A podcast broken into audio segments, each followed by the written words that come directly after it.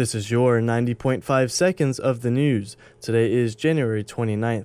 Shorts could be an option today as the high nears 73. The low drops around 60 with a 20% chance of rain tonight.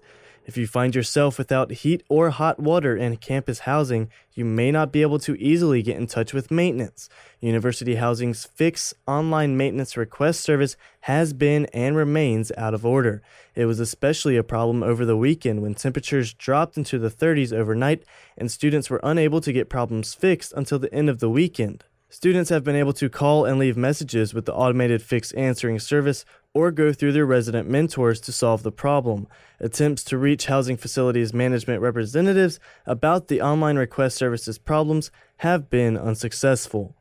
Former sorority council president Chelsea Ostabo has a lot to prepare leading up to the end of April.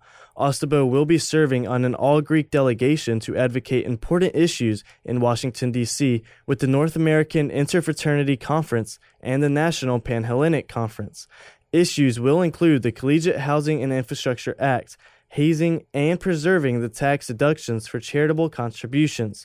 Ostabo is one of less than 100 chosen out of 700 applicants and is the only student representing USC on the panel.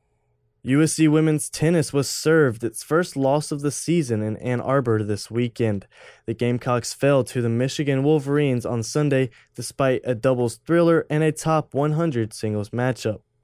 If you're looking for Columbia's tastiest local fare, the Daily Gamecock has some of the best for student budgets.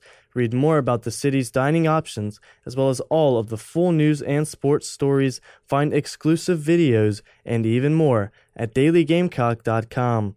Paul Kritzman, 90.5 seconds of the news.